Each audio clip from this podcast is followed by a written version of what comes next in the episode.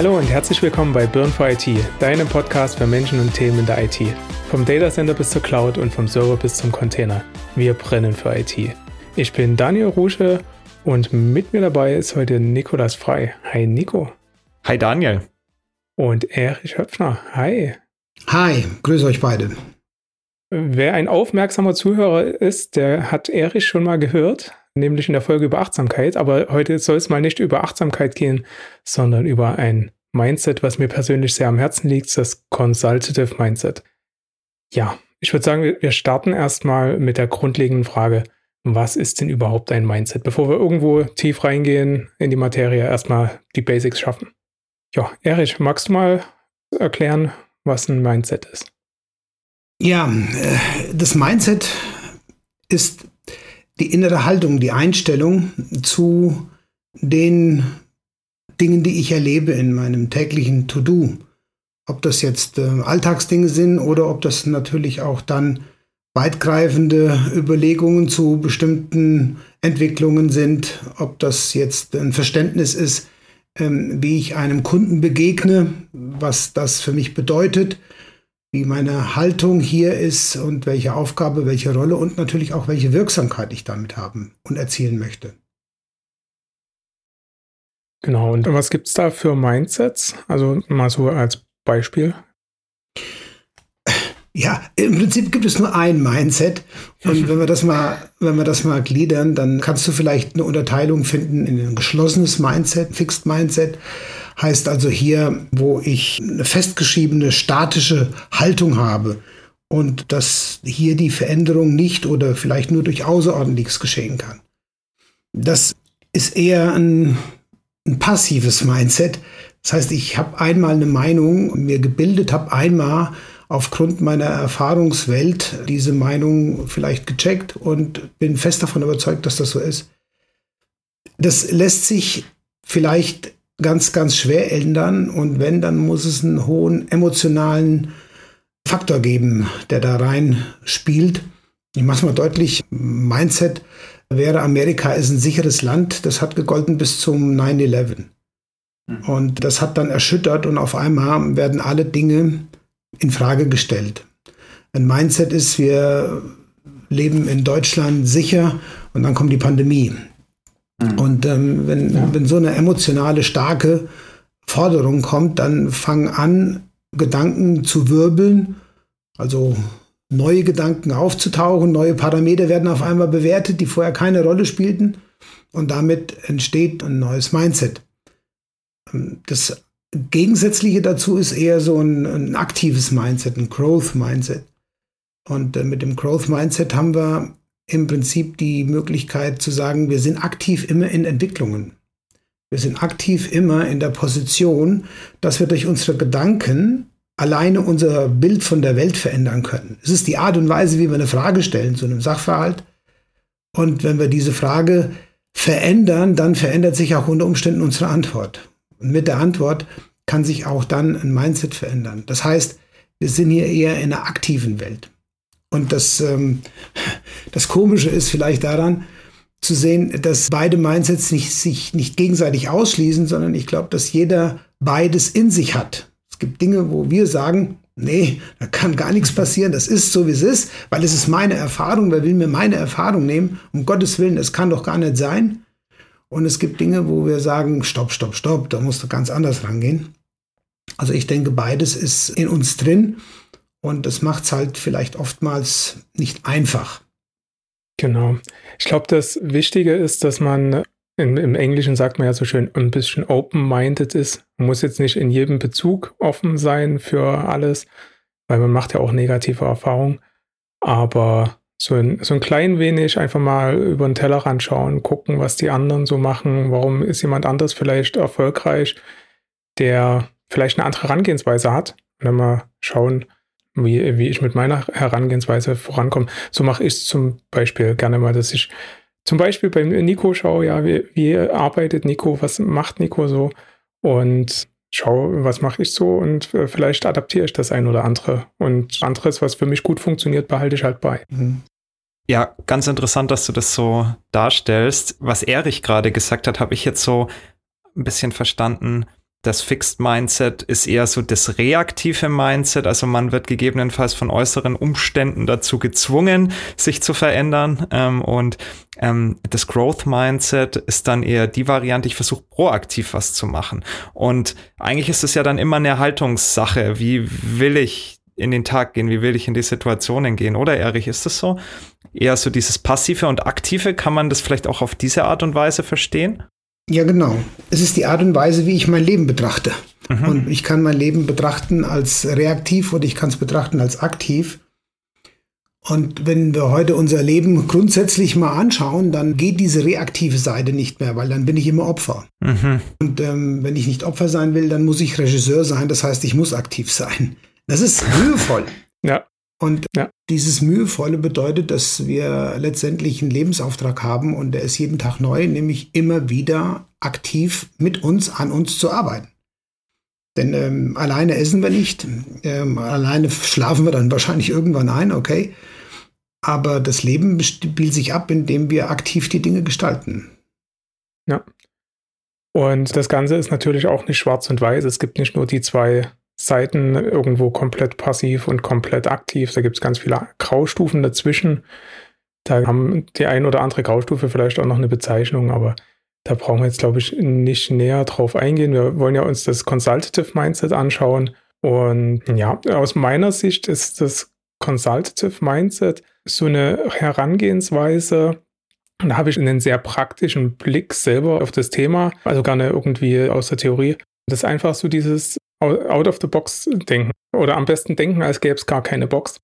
Oder über den Tellerrand schauen und halt versuchen, irgendwo den Gegenüber zu verstehen, gerade im täglichen Miteinander. Nicht irgendwo mit meinem Fachgesimpel, als Experte in irgendeinem Gebiet gewöhnt man sich ja irgendwelche Fachjargons an und dass man halt wirklich ein bisschen offen ist, auch für den Gegenüber und sich einstellt. Und wenn ich halt irgendwo mit meiner Frau beispielsweise rede, die ist Kosmetikerin und ich ihr irgendwas tief Technisches erzähle, dann wird sie es wahrscheinlich nicht verstehen, wenn ich den Fachjargon bringe. Also muss ich halt die Sprache von meiner Frau sprechen und muss letzten Endes mich auf sie einstellen, muss Typischerweise bringe ich das in Kosmetikbeispiele bei ihr, ja.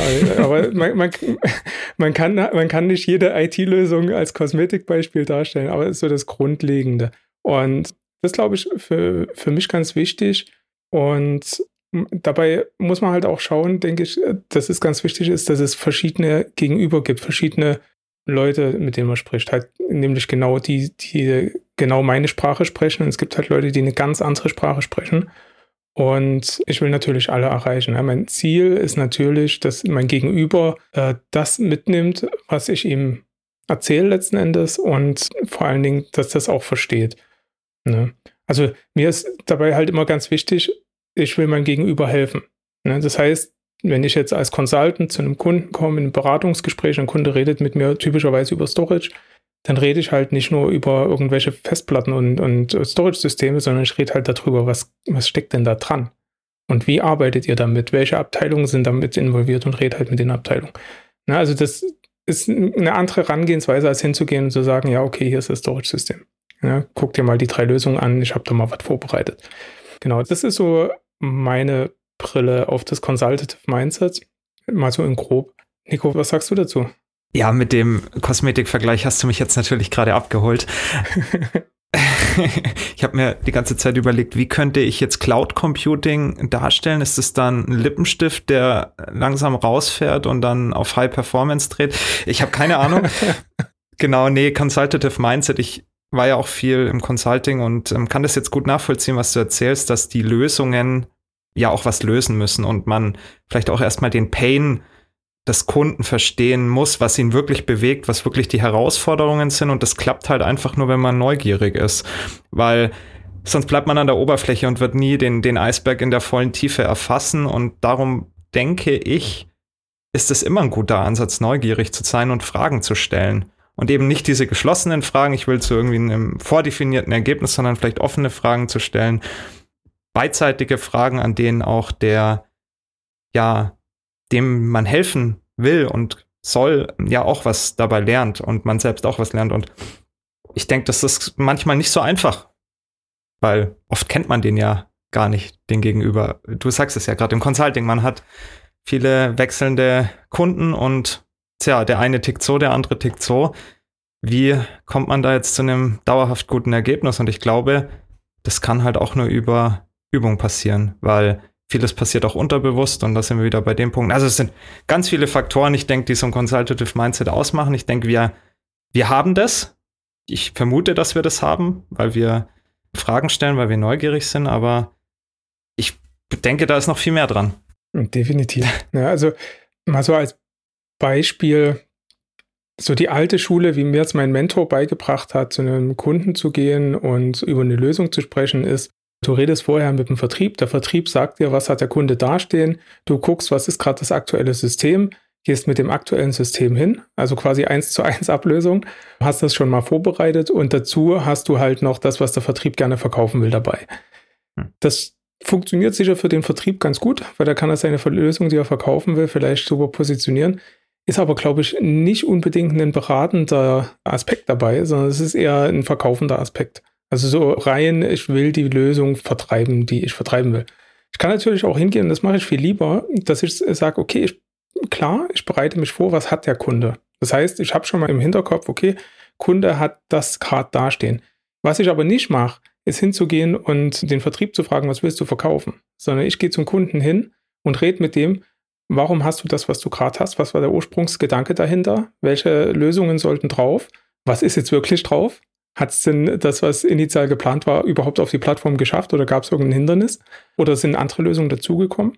Und letzten Endes, wenn wir irgendwo dann zu einem Punkt kommen, wo wir sagen, okay, das könnte eine Lösung sein, die für uns funktioniert, für den Use Case, den wir gerade anschauen, dann kommen bei mir immer noch zwei Fragen in den Kopf, die ich immer stelle. Das ist, was können wir noch nutzen, um die Lösung für dich besser zu machen. Also die Lösung, die wir jetzt erarbeitet haben. Und wie kann ich die Lösung, die wir gerade erarbeitet haben, noch anderweitig nutzen? Also welche anderen Teams vielleicht können von der Lösung profitieren? Wenn ich beispielsweise neu in Unternehmen irgendwo, einen, ich bleibe bei den Speicherbeispielen, Nico, du bist dann der für die anderen Beispiele. Aber wenn ich jetzt zum Beispiel einen Objektspeicher neu ins Unternehmen reinbringe, dann gibt es natürlich ganz viele neue Möglichkeiten, weil der Storage-Admin sagt, cool, da habe ich irgendwie ein Storage, da kann ich drauftieren, irgendwelche Blöcke, die kalt sind, die nicht so oft zugegriffen werden. Klasse. Wenn ich dann aber in die Teams reingehe, dann gibt es ein DevOps-Team, was da drauf arbeiten kann. Da gibt es vielleicht das Backup-Team, was das Backup draufschieben kann. Und diese Synergien, die will ich natürlich mitnehmen. Und das zeigt sich dann ganz am Ende auch in dem Sizing, was dadurch entsteht, weil wir einfach über die Synergien ganz andere Größen sizen müssen. Ein banales Beispiel, aus meiner Historie gab es halt mal ein Thema, da hat der Kunde halt genau die Fragen am Anfang nicht gestellt bekommen. Er bekommt ein neues Objektspeichersystem und im Unternehmen macht es die runter, oh, wir haben jetzt einen neuen Objektspeicher und schwupp waren da Haufen Abteilungen, die da fröhlich Daten drauf gepumpt haben und gesagt haben, ich will da auch mitspielen. Und die haben halt innerhalb von drei Monaten das Ding dreimal erweitern müssen, weil halt so viele Leute damit gearbeitet haben. Ja. ja. Ich glaube, das hast du auch gerade ganz gut dargestellt. Es ist ja viel mehr als nur die technische Lösung. Es ist ja im Endeffekt ja. auch immer ein Geschäft dahinter. Es sollen zum Beispiel neue Märkte erschlossen werden. Ja, es soll mehr Umsatz generiert werden. Es sollen Kosten gesenkt werden oder das Risiko gesenkt werden. Dafür sind ja im Endeffekt die technischen Lösungen irgendwo da. Und die technische Lösung selbst hat natürlich gewisse Anforderungen, aber vielleicht auch mal die Frage zu stellen, ja, braucht es diese Lösung überhaupt oder liegt das Problem nicht vielleicht ganz woanders in den Prozessen oder in den Menschen oder in was auch immer, in der Zusammenarbeit? Darum halt Business und die IT zusammenzusehen. Ich glaube, das ist auch so der, der, der Weg. Und das kriegt man ja nur raus, wenn man eben Fragen stellt und über den Tellerrand schaut, weil was du gerade auch sagst, ähm, dass du das verstehen willst, wie die Zusammenarbeit und wie alles funktioniert. Und klar muss die Lösung auch technisch funktionieren und auch nachhaltig sein, wie du es auch gut beschrieben hast, ja. ja. Ähm, Synergien abschöpfen und so weiter. Ja, letztendlich auch wieder die Kosten zu senken oder auch die Innovation, das Potenzial zu erhöhen. Und das ist sehr interessant, weil auf einmal sind da ganz, ganz viele andere Faktoren und es geht ja auch darum, die die Informationen zu bekommen. Und der Admin, ja, der kennt sich im Technischen hervorragend aus, hat vielleicht auch mal Beziehung zum, weiß ich nicht, zum Abteilungsleiter, aber beim C-Level wird es dann eng. Und dann halt auch die richtigen, ja, Kontakte daraus zu ziehen, weil nicht alle alles wissen und eben da übergreifend ein Bild zu zeichnen. Und wenn man da halt hinkommt, und da schaue ich jetzt wieder zu Erich, weil wie schließt man denn die Menschen auf, die einen nicht kennen? Wie schafft man dann Vertrauen, überhaupt dieses Mindset anzuwenden? Und ich glaube, das ist ja auch so. Ich meine, wir können jetzt mit den besten, ja, Vorsätzen an, an den Case rangehen, aber was ist, wenn der Gegenüber vielleicht erstmal gar nicht bereit ist, im ersten Schritt zu handeln? Wir sind dann frustriert und denken, ja, der will sich gar nicht helfen lassen. so, ähm, vielleicht ist das auch ein Thema, Erich. Was, was meinst du da? Die Kommunikation selbst überhaupt erst entstehen zu lassen. Da war, in dem, was ihr beide gesagt habt, da war natürlich unheimlich viel Input und Inhalt drin. und vielleicht ist das schon mal ein Ansatzpunkt. Es gibt so eine Geschichte, wie er sich einen Elefanten scheibchenweise. Also, das heißt, der andere muss das erstmal verstehen, was mhm. da systemisch zusammenhängt. Und so würde ich es mal beschreiben wollen. Es ist eine systemische Betrachtungsweise und diese systemische Betrachtungsweise umfasst alles. Und das alles heißt den Menschen in seiner Position, in seiner Rolle, in seiner Aufgabe. Und hier kann ganz leicht eine Überforderung oder auch eine Unterforderung sein. Hier kann ganz leicht ein Interessenskonflikt sein. Hier kann ganz leicht eine Angst vor Veränderung mitspielen, die ihn einfach nicht erkennen lassen will, dass er diese Veränderung braucht oder die unter Umständen seine Position in Frage stellt. Oder die natürlich auch seine Position nach vorne katapultiert und wo er ganz klar sagen kann, guck mal, ich habe das angeschoben und ich habe das gemacht. Also das heißt, ähm, grundsätzlich sollten wir gucken, was ist auf der einen Seite eine technische Lösung, was auf der anderen Seite die menschliche Lösung. Und den Zugang schaffen wir immer nur über den Menschen, nicht über die Technik. Und der Mensch, ja. Ähm, den abzuholen, heißt sich, so wie wir ja, über ein Unternehmen uns Gedanken machen, in welchen Märkten agierst du, wie bist du aufgestellt, wie siehst du deine Entwicklung, wie wird deine Vision sein, wie sind deine Wettbewerber. So muss ich auch den Menschen betrachten. Wo kommst du her, was bringst du mit? Was hast du für eine Aufgabe? Wie können wir es schaffen, deine Aufgabe in deiner Position mit deiner Wirkung zu verbessern? Was würde dir helfen? Und dann gab es da einen wichtigen Input von euch, nämlich äh, ich muss neugierig sein. Genau. Als Kind sind wir neugierig, weil wir wollen laufen lernen, deshalb lernen wir laufen, obwohl wir es nicht können. Und es bringt uns auch keiner bei. Das heißt also, hier passiert was und diese Neugierde, die dürfen wir nicht verlieren. Also das heißt, der konsultative Mindset-Berater, der sollte aufgeschlossen sein in den Gedanken, in seinen, in seinen Haltungen. Und dazu hilft uns äh, natürlich das systemische Fragenpotenzial. Also Skalierungsfrage, wie zufrieden bist du mit der Lösung, die du bisher hast auf der Skala von 1 bis 10? Und dann sagt er vielleicht, naja, so 7 bin ich. Ja, sag ich, was müsste denn passieren, um 8, 9 oder 10 zu erreichen?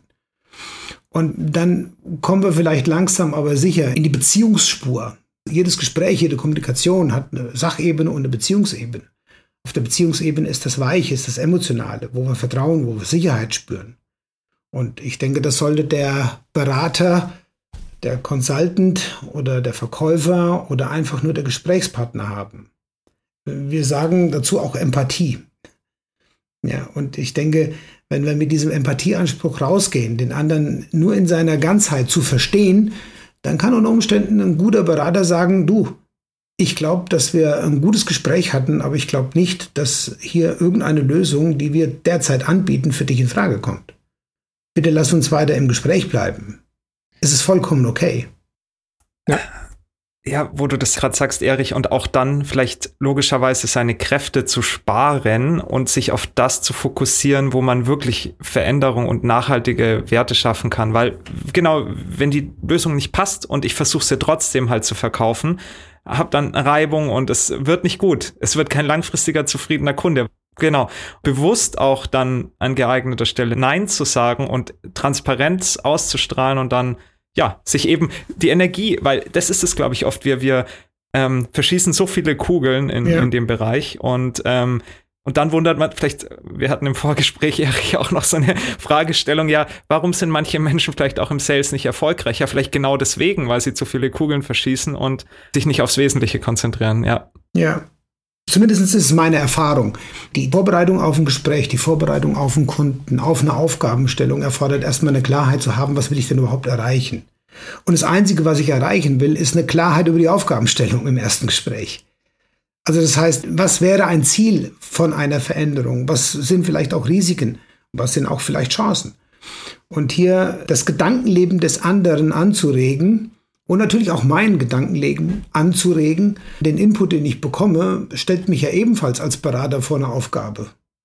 Ist es denn überhaupt sinnvoll, hier eine Anpassung vorzunehmen oder eine Neuentwicklung zu unternehmen? Oder, wie du sagst, Nico, die Kräfte dahin zu lenken, die dann auch eine ganze Reihe von anderen Kräften einbindet, was das System dann wiederum überfordert. Also hier gilt es, denke ich, gut zu überlegen, arbeite ich jetzt am System oder arbeite ich im System? Und wenn ich mhm. anfange, mhm. im System zu arbeiten, dann, dann wird es schwierig, dann kann ich nicht diese Freiheit im Kopf haben. Und das macht den Vertrieb aus, äh, der rausgeht und verkaufen will. Der arbeitet im System und er arbeitet nicht am System. Am System würde bedeuten, dass er sagt, okay, was ist denn draußen für eine Aufgabenstellung da? Und wie kann ich die denn mit einer Applikation oder mit sonstigen Dingen vielleicht anpassen und lösen. Ja, und der Vertrieb, der sagt auch typischerweise dann nicht, ja, da kann ich dir nicht helfen, sondern der Vertrieb, äh, der versucht und versucht und versucht, ja, weil es ist halt seine Aufgabe. Genau.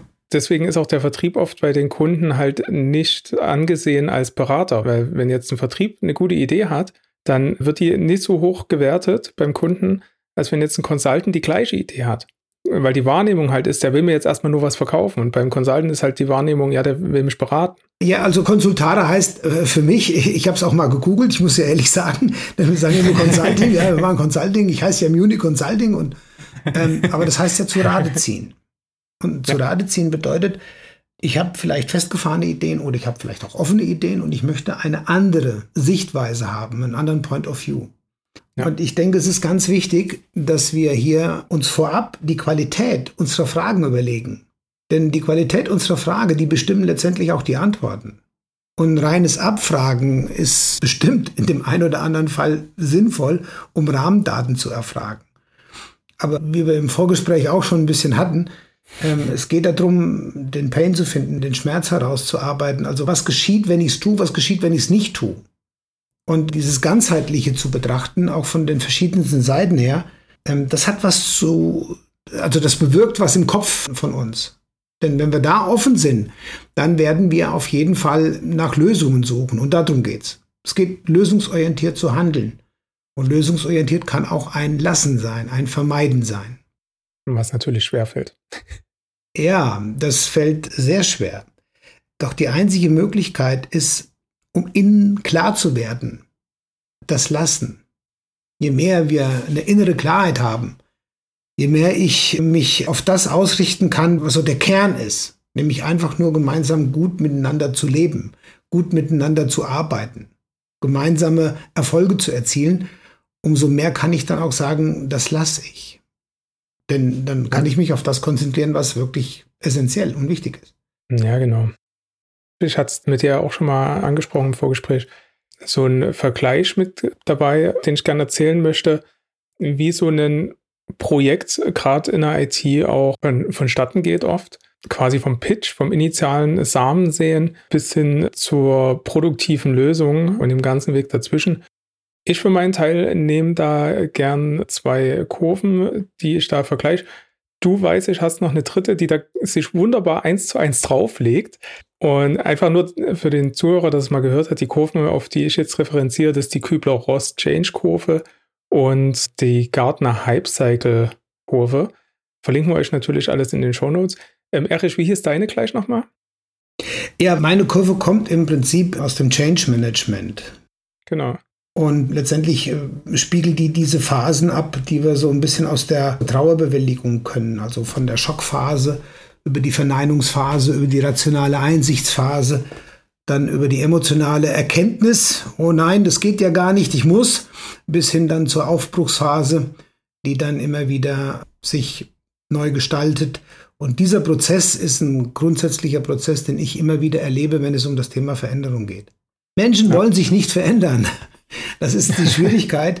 Das heißt, wir leben in unserer Komfortzone und diese Komfortzone, die gibt uns Sicherheit, die gibt uns Routine, die gibt uns ein Stück weit Erfolg. Und alles, was außerhalb dieser Komfortzone liegt, da erkennen wir, da ist äh, Unstruktur, da ist Destabilisation. Und deshalb meiden wir das. Und ähm, insofern ist vielleicht der Ansatz, egal welche Kurve ich nehme, der Prozess ist, glaube ich, immer der gleiche. Ähm, das Schöne ist ja in der IT, sind wir ja innerhalb von wenigen Jahren schon komplett veraltet, wenn wir uns nicht immer wieder durch die Kurve quälen. Im, im Endeffekt gibt es halt in der IT gerade immer einen Technologietrigger. Ne? Äh, so geht es auch beim äh, Gartner Hype Cycle los.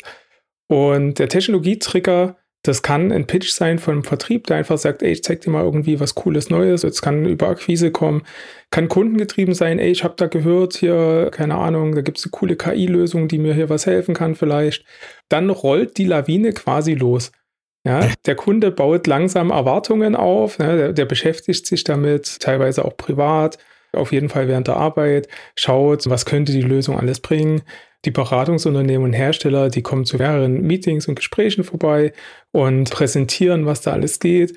Auf der Kundenseite vor allen Dingen gibt es natürlich erstmal viel Ablehnung, vor allen Dingen allerdings nicht von den Admins, die vielleicht sagen, ich will oder ich muss jetzt hier was machen, ich will jetzt hier was machen, sondern vor allen Dingen von den Usern, weil anders arbeiten ist ja unbequem. Hm. Aber manchmal auch von den Admins. In der Kübler-Ross-Change-Kurve geht es halt genau mit der Ablehnung los, mit dem Denial. Du hast ja auch in der Change-Management-Kurve, es geht genauso mit der Ablehnung los. Im Garten Halbcycle ist das ein bisschen fröhlicher. Da bauen wir fröhlich Erwartungen auf, bis zur Spitze der aufgeblasenen Erwartungen.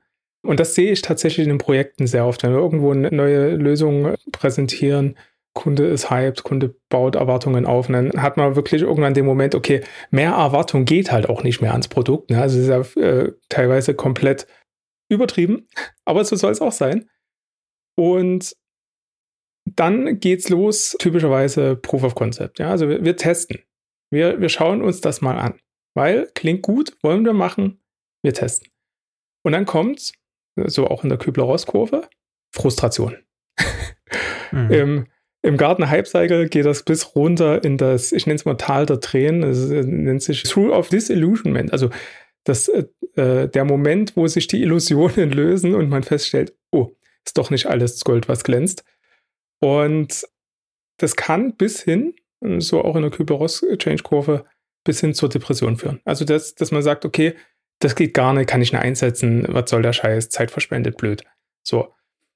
Allerdings ist es meistens so, dass es im Zuge vom POC halt weitergeht mit, äh, probieren wir mal. Testen wir mal, ich habe da vielleicht eine Idee, das, was wir gerade testen wollen, geht vielleicht nicht so, vielleicht geht es anders. Ja, vielleicht geht es anders als ursprünglich gedacht. Und dann sind wir in so einer schönen Experimentierphase und sind im Hype-Cycle auf dem Anstieg der Erleuchtung, in der Kübler-Ross-Kurve, in der Experimentierphase. Ja, das ist einfach. Und auf dem Anstieg der, äh, der, Erleuchtung stellen wir halt Lösungen fest, die wir mit der Hardware, mit der Software im Endeffekt für uns als Unternehmen und als Team nutzen können. Die Lösungen die dann wirklich übrig bleiben, die für uns funktionieren, die werden dann implementiert und dann sind wir auf dem Plateau der Produktivität im Hype-Cycle, beziehungsweise wir treffen die Entscheidung, wir wollen das kaufen in der Kübler-Ross-Kurve. Ja. Ich finde es extrem spannend, dass so eine Change-Kurve und, und die Change-Management-Kurve und der Hype-Cycle super aufeinander passen und dass das eins zu eins der Ablauf von wahrscheinlich 95 Prozent aller Projekte ist. Also ganz selten geht es geradlinig von Technologietrigger auf, wir sind produktiv damit. Ja. ja. Interessant. Was mir gerade vor meinem geistigen Auge entsteht, ist, wenn wir so zum Plateau der Produktivität kommen und ich denke über Lösungen nach, die ich bis jetzt implementiert habe in der Vergangenheit, dann denke ich, gibt es diese Lösungen, die dann wirklich in ein Plateau gehen, wo die eine Lösung, ja, es kann eine neue Technologie sein, angenommen wird und einfach das eine Konstante dann ist, die entsteht. Es funktioniert gut, ja, alle sind zufrieden, ja. es geht weiter. Aber es gibt ja auch diese Lösungen, die vielleicht dann noch so eine Eigendynamik entwickeln. Ja, das kann eine Plattform zum Beispiel sein, die wirklich disruptive Innovation erzeugt und das ist ein konstanter, ja, konstanter Aufstieg, würde ich fast sagen, wo es nie aufhört was ein kontinuierlicher Prozess ist, weiterzugehen. Und das sind dann halt immer die Sachen, die eben nicht nur einen Use Case betrachten, sondern die dann weitere Use Cases erst ermöglichen. Also ich muss dran genau. denken, zum Beispiel moderne Applikationsentwicklung, Kubernetes, ja, wie wir das damals mit Tanzu ja extensiv bei den Kunden, ja, implementiert haben. Oder als zweites Beispiel eine Low-Code-Plattform, ja, wo man auch vielleicht mit ein, zwei, drei Use Cases anfängt, aber über die Zeit hinweg ja auch erst die Expertise entwickelt, um weitere Use Cases anzugehen, wo einfach es immer weitergeht. Also das, das kommt mir gerade noch so. Und ich glaube, da haben wir wirklich eine Differenzierung zwischen einer Lösung und eben dem Ökosystem. Aber genau. habe ich noch nie so drüber nachgedacht, wo du es gerade sagst. Im Ökosystem hast du halt immer wieder den Moment, wo du sagst, okay, ich bin eigentlich schon produktiv, aber meine Technologie oder meine Plattform, die ich implementiert habe, ist halt immer wieder der Technologietrigger und triggert immer wieder weitere Innovationen im Unternehmen, in anderen Teams, in anderen Applikationen, äh, die da irgendwo mitspielen. Das kann durchaus passieren. Das, das ist, glaube ich, auch ein super spannender Moment. Und das, das ist vor allen Dingen auch spannend dann für die Kunden, weil dann macht sich die Lösung, die man halt implementiert hat, wirklich bezahlt. Mhm. Ne? Gibt aber auch die Lösung, mit denen ist man halt produktiv dann, äh, bis sie abgeschrieben sind und dann fängt man wieder mit einem neuen Technologieträger an, wo man dann sagt, ja, was gibt denn der Markt jetzt? Ja, ja so. Oder es gibt auch Lösungen, die sind halt so geradlinig, da ist die Innovation eher flach. Da braucht man das dann gar nicht so krass treiben. Ich würde gerne auch dazu was sagen, weil ja, gern. das, was ich höre, ja, ich kann das in vielen, in vielen Gedanken nachvollziehen und auch unterschreiben, aber die Change-Kurve, die wir hier beschreiben, die kommt aus dem menschlichen Verhalten heraus. Das heißt, wir dürfen bei allen Lösungen, bei allen technischen Lösungen, bei allem technischen Fortschritt den Menschen nicht vergessen. Absolut. Da haben wir natürlich jetzt einen, so, so einen zirkulären Kreislauf. Aus meiner Sicht gilt es erstmal, die Erwartungshaltung des anderen zu hinterfragen. Und diese Erwartungshaltung, das heißt von meinem Kunden, die ist ja oftmals gar nicht fest definiert. Sondern da sind wir wieder bei dem Einstieg, warum denken Menschen so, wie sie denken? Wahrscheinlich, weil sie in ihrem Umfeld so groß geworden sind. Das hat was mit Glaubenssätzen zu tun, das hat was mit der menschlichen Erfahrung zu tun. Und damit fange ich an zu gucken, wo steht der andere gerade? Warum steht er da, wo er gerade steht? Und wenn wir es schaffen, in unserem Beratungsansatz diese Erwartungshaltung klar rauszuarbeiten, dann können wir nämlich Folgendes definieren. Dann können wir sagen, die Qualität, die wir liefern, das ist die Erfüllung deiner Erwartungshaltung. Und nicht mehr und nicht weniger. Und wenn wir darüber hinausschauen, wo ich bei dir bin, Daniel, ein Stück weit über den Tellerrand dann noch ein bisschen mehr Benefit zu geben, dann sind wir super gut aufgestellt aus meiner Sicht. Und unser heutiges Problem ist, dass wir, dass wir eine Ungewissheit haben. Das Risiko, das ist kalkulierbar. Die Unsicherheit, die ist bestimmbar. Aber die Ungewissheit heißt, wenn wir uns die Megatrends anschauen, wir haben nicht alle Parameter auf dem Schirm. Und wir wissen auch gar nicht, wann welcher Parameter in irgendeiner Art und Weise zuschlägt und wenn ja, wie stark er zuschlägt. Nochmal hier die Pandemie. Auf einmal ist alles weg, was, was unsere vermeintliche Sicherheit gegeben hat. Und das macht es schwierig. Das heißt, aus meiner Sicht, dass Menschen neugierig sein müssen. Das neugierig heißt, das Fragen stellen wollen, das beantworten wollen, den anderen Sichtpunkt des anderen Themenspektrums einzunehmen. Und dann, dann denke ich, dann sind wir bereit dazu. Und dazu brauchst du wieder Motivation und diese Motivation kommt aus dem eigenen Antrieb heraus und der eigene Antrieb ist wieder ja. das eigene Mindset. Also, das heißt, wir, wir haben diesen zirkulären Kreis und dabei ist die technische Lösung natürlich eine sehr, sehr ausschlaggebende. Aber es ist halt nur ein Punkt. Und wir dürfen ja. den Menschen nicht vergessen vielleicht gerade noch mal eben so dieses ganzheitliche. Man hat eben nicht nur die Technik, die man gut verstehen muss und nicht nur den Menschen und sind auch ein Motivationsthema. Man muss am Ball bleiben und manchmal ist man vielleicht auch nicht erfolgreich und versucht dann zu hinterfragen und denkt dann, es wäre ein Punkt. Es ist ausschließlich dieser Punkt. Ich verstehe die Technik nicht.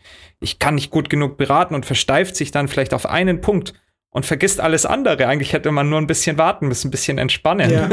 Aber nee, nee, ah, ja. man, man hat auf einmal hier Selbstzweifel und fängt an, alles zu hinterfragen. Und dann fällt das Kartenhaus in sich zusammen. Darum, ich meine, ich war auch schon in der Situation, wo man kein Selbstvertrauen mehr hat. Man denkt, ja, irgendwie, irgendwie klappt es gerade nicht und irgendwas. Und vielleicht ja dann noch mal ein bisschen Abstand zu nehmen und einfach doch von allem ein bisschen und nicht zu sehr auf eins. Ja, was dabei wichtig ist, wir sind halt keine Roboter. Ja, wir sollten einfach auch im Gespräch mit Kunden oder mit, mit Leuten, die man nicht kennt, Einfach, einfach sei du selbst, ja. Dann äh, funktioniert das von ganz alleine, weil dann bist du viel entspannter. Du, du musst dich nicht verstellen. Und wenn du dich dann auf dein Gegenüber einlässt, dann kannst tatsächlich äh, dafür sorgen, dass du zu ganz anderen Schlüssen kommst, als wenn du da hingehst wie so ein Roboter zum 50. Mal die gleiche Lösung runterbetest, obwohl das eigentlich gar nicht die Lösung ist, die dein Gegenüber weiterbringt. Ja. ja. und dann hast du das Gefühl, du stehst auf der Stelle, weil du halt immer wieder das Gleiche erzählst und hast aber eigentlich nur roboterartig alles runtergebetet. Ja, vertraue in dich selbst. Genau, Selbstvertrauen. Relativ einfache, dahergesagte Floskel. Nee, es ist ein Tatbestand, vertraue in dich selbst. Und wenn wir uns anschauen, wann vertrauen wir in uns selbst, dann vertrauen wir in uns selbst, wenn wir uns sicher sind. Das ist eine spannende Frage. Können wir uns denn in unserer heutigen Welt mit all diesen beschriebenen Parametern sicher sein? Und diese Frage, die können wir ganz einfach beantworten. Ja, wir können uns sicher sein, solange wir auf das vertrauen, was wir langfristig uns immer wieder mühsam aneignen, also hm. entwickeln. Und dann ja. liegt wieder auch das Growth Mindset. Also wenn ich bereit bin, diese Herausforderung anzunehmen, dann heißt das ja nicht, dass sofort alles auf einmal anders sein muss. Wir tun uns mit Veränderung schwer, das wissen wir. Veränderung ist für uns das Herausgehen aus der Komfortzone. Ja, das wissen wir. Es ist immer mit einem Risiko behaftet. Ja, das wissen wir. Aber in dem Moment, wo wir uns selbst vertrauen, nehmen wir die Herausforderung an. Wir sehen die konstruktive Lösung. Wir sehen dadurch eine Verbesserung. Wir sehen dadurch eine Entwicklung. Und in dem Moment, wo es uns gelingt und auch in den kleinen Schritten gelingt und wir das wertschätzen und das anerkennen, dann sagt der andere, das ist doch gut. Das macht mich genau. zufrieden. Genau.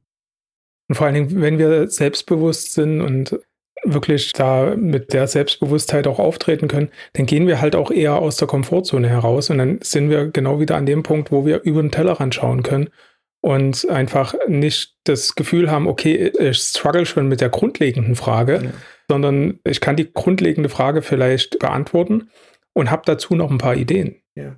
ja. Und die coole Botschaft an alle, die sich ein Stück weit vielleicht ja so nicht gesehen fühlen, bleibt einfach neugierig und fragt. Fragt, hört zu, hinterfragt und schaut, dass ihr den anderen versteht. Ich denke, da liegt der erste Schlüssel, der erste Weg zu dem konsultativen Mindset. Du hast im Vorgespräch noch was Schönes gesagt, Erich wenn du dich selber mit dem, was du tust, identifizieren kannst, quasi wenn du für die Sache brennst, mhm. ja, dann bist du mit der Sache auch mit Hingabe dabei ja. und dann kommst du in den Flow-Zustand. Ja, absolut, ja. ja. Das ist ein schönes Wort, das Wort Hingabe. Ja, also Begeisterung kann ja auch sein, ja, wir reißen alles um, super, aber es hat nicht, äh, es hat nicht den, den Wirkungsgrad. Und Hingabe ist ein ein schönes Wort, weil das, das beschreibt, mit welcher Einstellung, mit welcher Haltung ich letztendlich diesen Aufgaben entgegentrete. Und dann vergessen wir Raum und Zeit. Und dann ist das auch genau. nicht wirklich Arbeit. Da müssen wir natürlich aufpassen, dass wir nicht zu viel arbeiten. Dann sind wir wieder bei dem Thema Achtsamkeit, aber gut. Es ist sowieso alles der, der Kreis. Genau. Letzten Endes als, als Takeaway vielleicht, was würdest du den Zuhörern mitgeben, Erich, so aus deiner Sicht? Ja, also eine Sache, ähm, in die muss das Feuer brennen, was du bei anderen anzünden willst. um es mal, mal mit, Sprü mit Sprüchen zu sagen, weil dann sind wir bei dem, bei dem Thema Hingabe. Ich muss von dem überzeugt sein, dass was ich tue, dass das eine gute Sache ist. Und eine zweite Sache, im Samen liegt die Blüte. Das haben wir auch schon mal so ein bisschen angedeutet. Und im Samen liegt die Blüte, das heißt, in in der Vorbereitung und in der Durchführung des ersten Gesprächs eine Beziehung aufzubauen, um wirklich zu verstehen, was drückt den anderen, warum drückt es meinen Kunden, warum drückt es äh, durch den Markt, durch das System und wo könnten mögliche Lösungen liegen, ohne einen Anspruch zu haben, ich muss gleich hier irgendetwas Weltbewegendes, Bahnbrechendes machen. Manchmal dauert das einfach lange. Also Geduld. Da kann ich nur zustimmen. Für mich ist immer ein erfolgreicher Beratungstermin der Termin, wo ich nach Hause fahre und das Gefühl selber auch für mich habe, ich habe bei meinem Gegenüber eine Idee gepflanzt, ich habe quasi den Samen gepflanzt, ja. Ich habe vielleicht nochmal einen Termin ausgemacht, ein paar Wochen später, wo wir nochmal darüber reden wollen. Ich gebe dem Ganzen also ein bisschen Zeit zu wachsen Und in dem Termin, äh, dann gieße ich quasi das Pflänzchen nochmal und, und gebe noch ein paar Infos mit, antworte auf die Rückfragen und so. Und das ist immer so ein schönes Gefühl, wenn man so das Gefühl hat, okay, mein Gegenüber hat verstanden, was meine Idee für ihn ist oder für sie. Quasi über das normale ähm, Standard-Beratungsgeschäft hinaus und einfach dieses, ich möchte mit dir den Weg gemeinsam gehen, ich möchte dich an die Hand nehmen. Wenn wir stolpern, stolpern wir gemeinsam, ich helfe dir wieder auf und äh, dann schauen wir, warum sind wir gestolpert und ebnen den Weg gemeinsam. Das ist immer so sinnbildlich gesprochen der Weg, wie ich den Weg am liebsten mit dem Kunden gehe.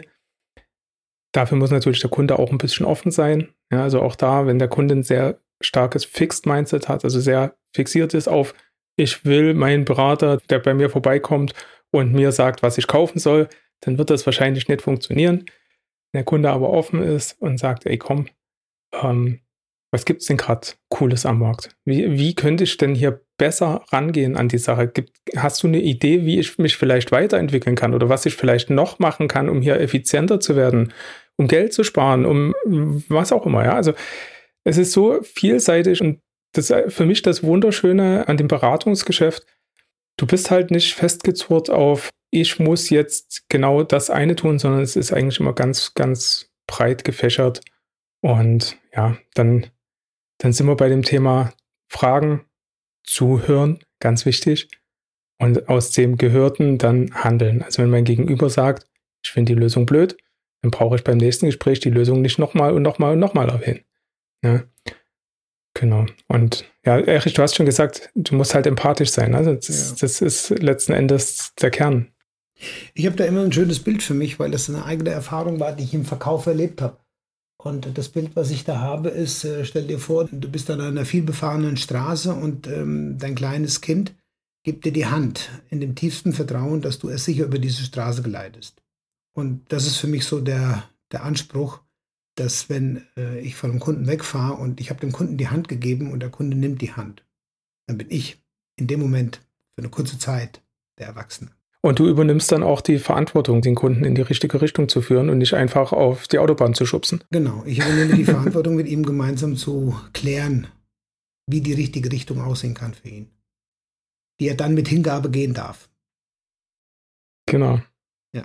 Das, das hat ja auch nochmal einen schönen kreativen Aspekt mit äh, für dich dabei, weil du kannst dann auch äh, schauen, welche Lösung ist denn jetzt die beste. Gehe ich gerade über die Straße oder gehe ich noch äh, 100 Meter weiter, weil da eine Ampel ist? Oder bleibe ich stehen? Oder bleibe ich stehen, genau. Und sicher erstmal. Und, warten. und trink vielleicht erstmal einen Kaffee. Genau, genau. Besser kann man es eigentlich nicht zusammenfassen. Ich kann euch nur danken, dass ihr wieder mit dabei seid, Nico und Erich. War mir ein Fest. Wir sind Burn for IT und wie immer danken wir auch dir, lieber Zuhörer, dass du in dieser Folge mit dabei warst. Und wenn dir die Folge gefallen hat, lass uns gerne ein Abo da und eine Bewertung. Und vor allen Dingen schreib uns gerne auf LinkedIn. Wir hören uns in der nächsten Folge. Bis dahin. Ciao. Ciao, ciao. Ciao.